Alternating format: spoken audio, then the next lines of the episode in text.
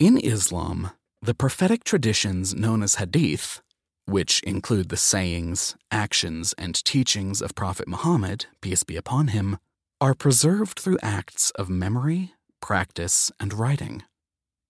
Hadith is taught by a teacher who learned it from his teacher. Ultimately, it can be traced back to the companion who took it directly from the Prophet Muhammad, peace be upon him. Together, these people form a chain of narrators. Each hadith undergoes a science known as the isnad that checks the chain of narrators of each hadith to attest to the historical authenticity of a particular one. This is done chronologically, listing each person who passed the hadith from one person to the next until we get to the prime narrator. Each narrator's background check confirms that they were upright, honest, trustworthy, sincere individuals whose integrity is unquestionable.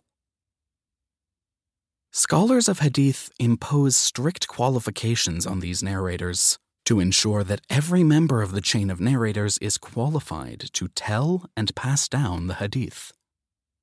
Without the list of narrators, a Hadith would not be considered authentic. If one lacks credibility, the Hadith would not be regarded as authentic.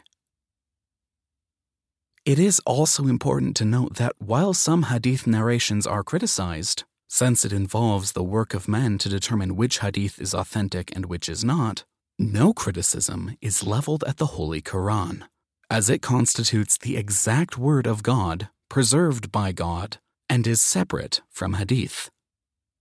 Hadith was passed down and preserved with human intervention, unlike the Holy Quran, since God guarantees to take it upon himself to safeguard and protect the text from human modification.